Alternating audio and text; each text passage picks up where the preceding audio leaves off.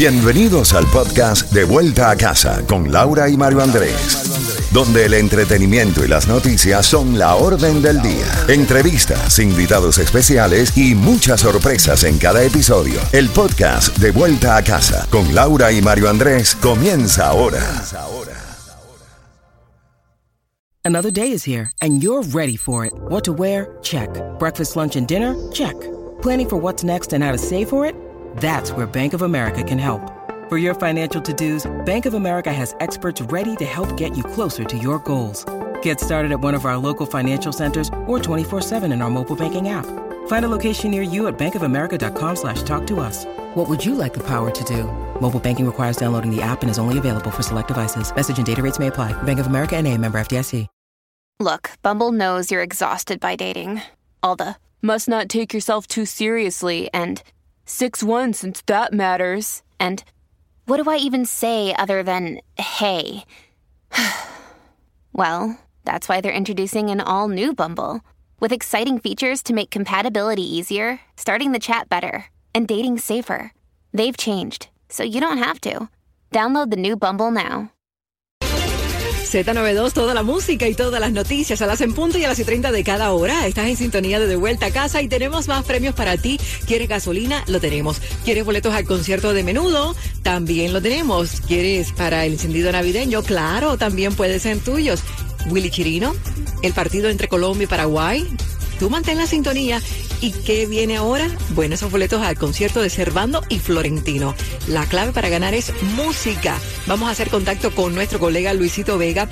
Mario, entre el 12 y 25 de octubre, 5.343 venezolanos fueron expulsados de la frontera de Estados Unidos y México, de acuerdo a lo establecido por el plan acordado entre estos dos países, informó la plataforma de coordinación para refugiados e inmigrantes de Venezuela.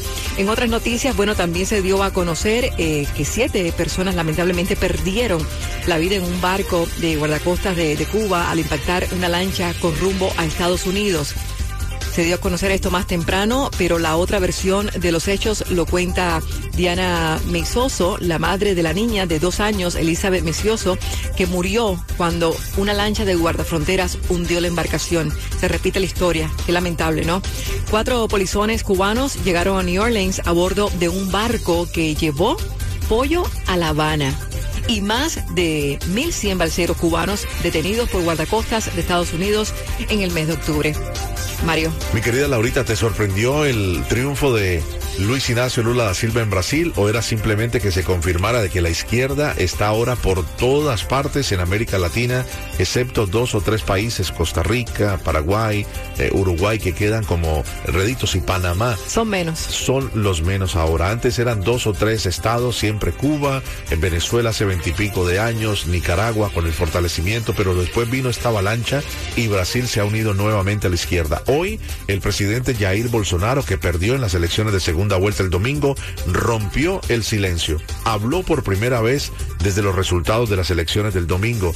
El presidente se reivindicó como líder de la derecha y no se refirió en ningún momento a la derrota. O sea, no le dio crédito a Luis Ignacio Lula da Silva. Tampoco habló de él quien ganó los comicios y es el nuevo presidente electo de Brasil. Y dijo, entre otras cosas, quiero comenzar agradeciendo a 50 millones de brasileros que votaron por mí. Nuestra robusta representación en la oposición representa nuestros valores, Dios, patria y familia. Bolsonaro dijo, siempre fui rotulado como antidemocrático y que siempre jugó dentro de la línea de la Constitución. La situación es que el líder de ultraderecha, Jair Bolsonaro, se ha recluido en su residencia oficial en Brasilia, que solo ha dejado para dirigirse al Palacio Presidencial, pero no ha hablado ni a través de sus redes sociales, siempre, eh, lógicamente, siguiéndolo muy de cerca. Muchos le comparaban a un Donald Trump y para muchos, en el tiempo que estuvo como presidente, la gente de la oposición, la gente de la izquierda, del Partido de los Trabajadores, no tuvo acceso a futuro. Por eso es que al parecer muchos volvieron a votar por lo mismo, por la izquierda por el izquierdista Luis Ignacio Lula da Silva, incluso a pesar de haber estado en la cárcel por eh, un fraude tan grande como fue lo del Lavallato. ¿Qué opinan nuestros oyentes, Luisito Vega, de cómo, más allá de Brasil, que hay una gran comunidad brasilera aquí en el sur de la Florida, pero cómo la izquierda se ha consolidado en toda América Latina? ¿Cómo lo ven, Luisito? Laurita, Mario Andrés, el van de Z92 en las calles con nuestros super oyentes y nuestra comunidad sigue reaccionando a la consolidación de la izquierda en América Latina. Ahora con el regreso de Lula da Silva a la presidencia de Brasil. Escuchemos las reacciones. La tendencia latinoamericana es un gobierno un gobierno que impone, un gobierno que, controla, un gobierno que da y que. Siempre ha sido así. Venimos de la historia de los españoles que vinieron a colonizarnos y así empezó todo. Por algún motivo arrastramos esa memoria y sigue, tenemos democracia y volvemos al mismo, al mismo al mismo principio que tuvimos. Lo que creo es que en Latinoamérica definitivamente no aprendemos. Yo como venezolana le digo a la gente que entienda, que vea lo que está pasando, que no es mentira, ¿okay? que yo personalmente yo soy exiliada eh, política, entonces claro, eh, yo entiendo la situación. Pero mira, parece que la gente no, no aprende. Ahorita fíjate tú lo que está pasando en Brasil, la, la, Lula Silva nuevamente, a pesar de que estuvo preso, a pesar de que tiene eh, un sinfín de, tú sabes, cola larga, y aún así el pueblo sigue votando. Entonces, bueno, el aprendizaje aquí es, no sé qué, qué, es lo que queremos los latinoamericanos. La verdad, no parece que no vemos realmente, eh, queremos, parece que queremos lo fácil, el populismo. No, el foro de Sao Paulo está logrando su objetivo que es adueñarse de Latinoamérica y que el mundo prácticamente como que no rechaza. Entonces tiene que haber, como decir, una contraparte, saber llevar las cosas, porque si van a seguir sembrando miseria y todo lo negativo en esos países, imagínate qué es lo que va a pasar aquí, una locura. Lula Silva tuvo un mandato muy difícil en el momento que estuvo, en su mandato pasado. Pienso que ahorita a Brasil le tocará el, lo que es el tema del socialismo ahorita muy difícil.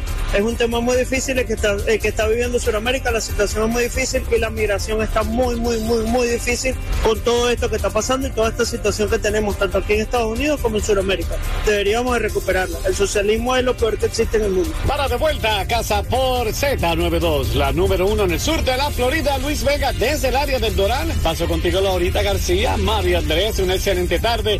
Mucha precaución en las carreteras. Z92. Gracias, Luisito. Y vamos ahora al 305-550-9200 para entregar esos boletos al concierto de Servando y Florentino. Si estás buscando empleo, buenas noticias de UPS. Los detalles en minutos. Hey, Fonsi. Oh, no. ¿Qué pasa de mí? hey, yeah. Tengo en esta historia algo que confesar. Ya entendí muy bien qué fue lo que pasó. Y aunque duela tanto, tengo que aceptar que tú no eres la mala, que el malo soy yo. No me conociste nunca de verdad. Ya se fue la magia que te enamoró.